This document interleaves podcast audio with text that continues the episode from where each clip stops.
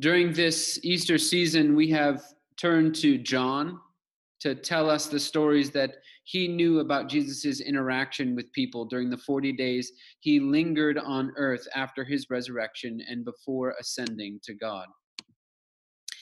We have considered his interaction with Mary Magdalene and the 10 disciples locked in a room for fear of the Jews. And this morning, we come to the story of a man the Christian church has come to love, to Thomas, aka Thomas the Doubter.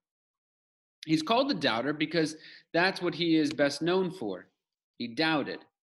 He was suspicious and skeptical of even the other apostles. And after John tells the story of Jesus' appearance to the 10 disciples, he mentions in verse 24 that for some reason Thomas was not with them. He did not see or hear Jesus as they had. He missed Jesus' show and tell when the scars in his hands and side were set before the apostles as proof of his bodily resurrection. All Thomas had was the word of the apostles to go on. And they told him in verse 25, We've seen the Lord. In many ways, Thomas was in the position we are in today. And so John actually invites us to see ourselves in Thomas. We missed the show and tell too.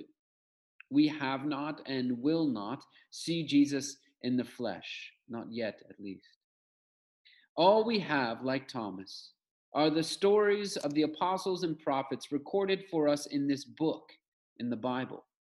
From Genesis to Revelation, this book tells the story of how God is redeeming his once good but now broken creation through the incarnation, death, and resurrection of Jesus Christ, the eternal Son of God, become like one of us. From cover to cover, it is calling us to believe to put our faith and hope in the person of Jesus Christ alone. But that isn't always easy, especially when we've never seen him or heard his voice, even. We have strong evidence to believe that Jesus of Nazareth existed and truly was a historical person. No one doubts that.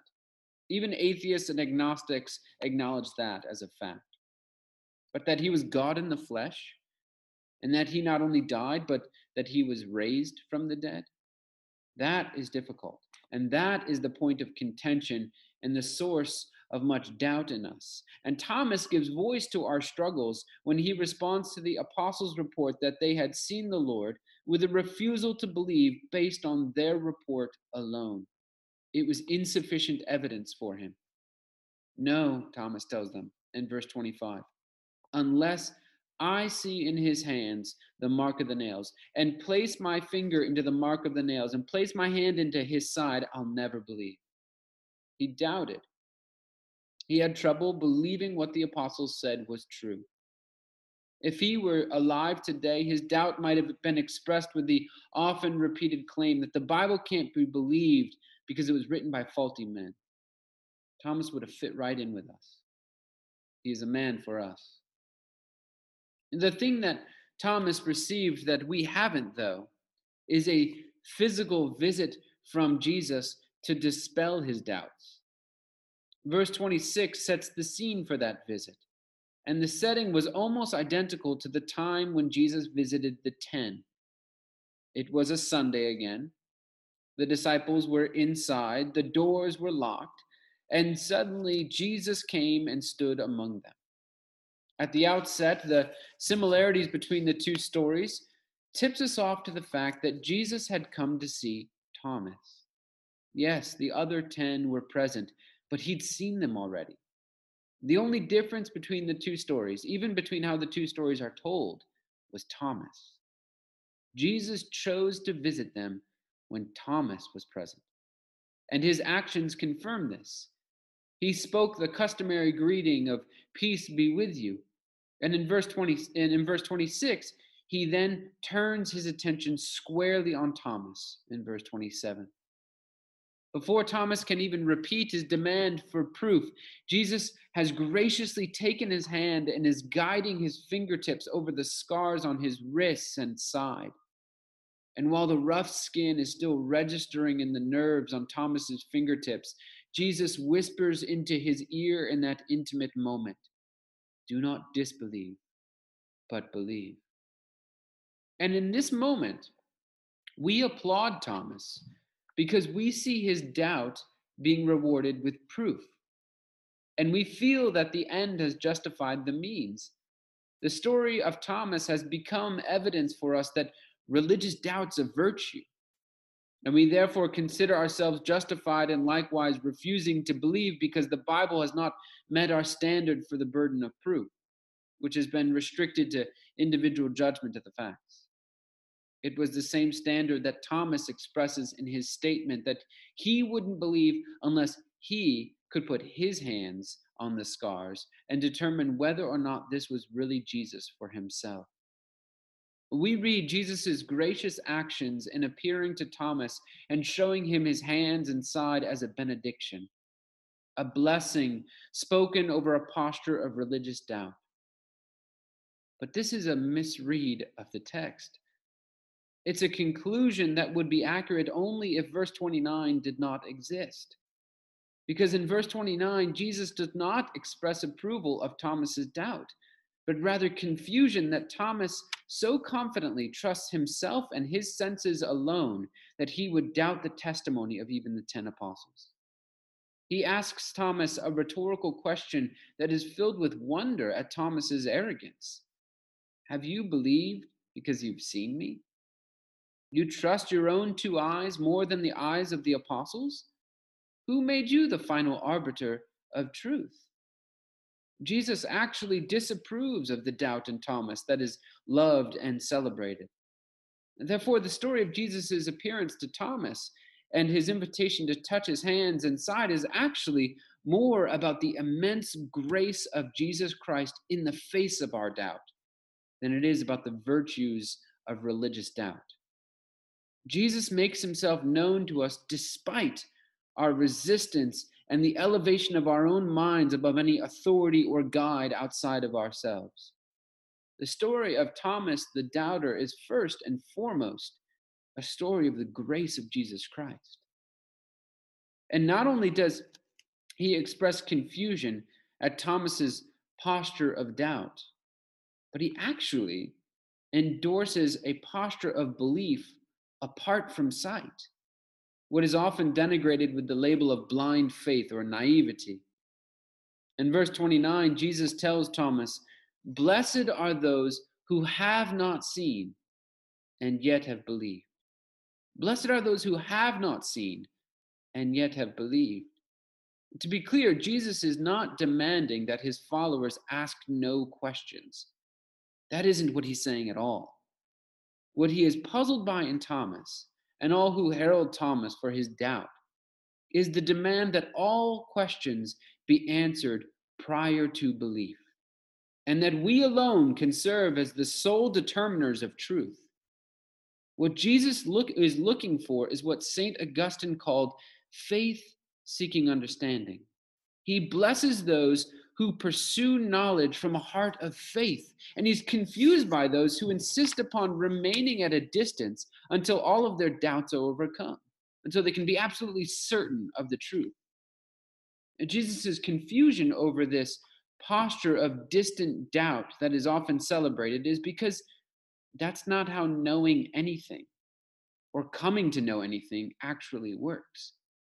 All knowledge, whether it be religious or historical, scientific, mathematic, mundane, whatever it is, all knowledge begins with an act of faith that is either confirmed or proven untrue by the fruit it produces. The dichotomy between faith and reason is a false one. All knowing begins with faith, and all knowing begins with love. Thomas has reversed the process of knowledge, and Jesus is scratching his head at him. He's telling Thomas that knowing doesn't work that way. And he's inviting us to not repeat Thomas's error. One scholar observes that Thomas is the foil by which John calls his readers, you and me, to a faith deeper than the initial resurrection faith of any of the 12 disciples. It wasn't just Thomas, But all of the remaining 11 possessed the need for proof prior to belief. And Jesus, in his immense grace, gave it to them. But it was an act of mercy and not a blessing over this posture of doubt. You don't come to know anything by demanding all the information up front. That's not possible. You come to know by beginning to walk and having your initial faith confirmed or proven wrong. That's how knowing works. And even more specifically, you come to know by walking behind an authority who shows you the way. I mean, think of any activity you've learned quilting, hitting a baseball, singing, reading, even. Every one of them involved some guide who was showing you the way, even if that guide was a textbook or a YouTube video. Authorities are necessary for all knowing. But we in the modern Western world have become suspicious of authorities outside of ourselves. We consider any claim to authority as a grab for power, manipulation. And so we are always searching for, even falsely creating, ulterior motives in authorities. We're like Thomas, who responds to the testimony of the, t- of the ten by declaring that he will only believe if he can be the judge. What reason did he have to distrust the 10 apostles? And yet he refused to take them at their word. That's why we love him. The philosopher Esther Meek writes in her book, Longing to Know, that knowing involves trusting ourselves to authorities. It's not as if we can set ourselves up as an ultimate authority. We get a lot of things right only as we let others stand in judgment upon our own perceptions. We are always personally engaged, but never personally ultimate. Or if we are, we incur stupidity. And she's exactly right. Setting yourself up as the ultimate authority is to court stupidity, it's to increase your chances of looking like a fool. And there are all sorts of examples in this life where this is obviously true. Uh, one obvious example is the young person entering into her teenage years, where whose older brother tells her of the of the regrets he has over the way he acted in high school. He's acting as an authority, a guide outside of her. And if she were to in- ignore him in order to figure things out on her own, we would say that she has made a foolish decision. She's not acting wisely. But if she listens to this repentant brother of hers and decides to do things differently than he did, then we would consider her wise and, and mature for her age, for having listened to him and adjusted her behavior accordingly. And perhaps that's a, a trite example. But it's not hard to think of all sorts of situations parenting, dating, starting a new job, learning a new city. I mean, the examples go on and on, where listening to an authority or guide outside of yourself is an intelligent and reasonable thing to do. But when it comes to religious belief, particularly when it comes to taking the Bible seriously, it's curiously labeled blind and naive. It is an inconsistency that betrays our, our cultural bent against religious faith. And Thomas is the chosen flag bearer because he rejected the word of the apostles and is supposedly rewarded for his doubts. But if you include verse 29 in the story, Thomas and his doubts do not come out looking so exemplary. Jesus is scratching his head at him. It's just not how knowing works.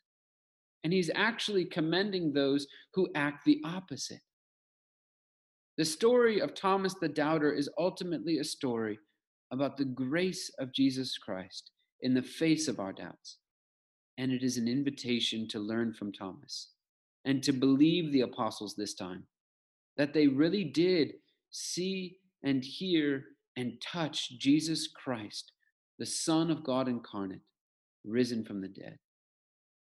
This is, after all, the explicitly stated purpose for which John wrote his gospel. He says so in verses 30 and 31. Now, Jesus did many other signs in the presence of the disciples, which are not written in this book.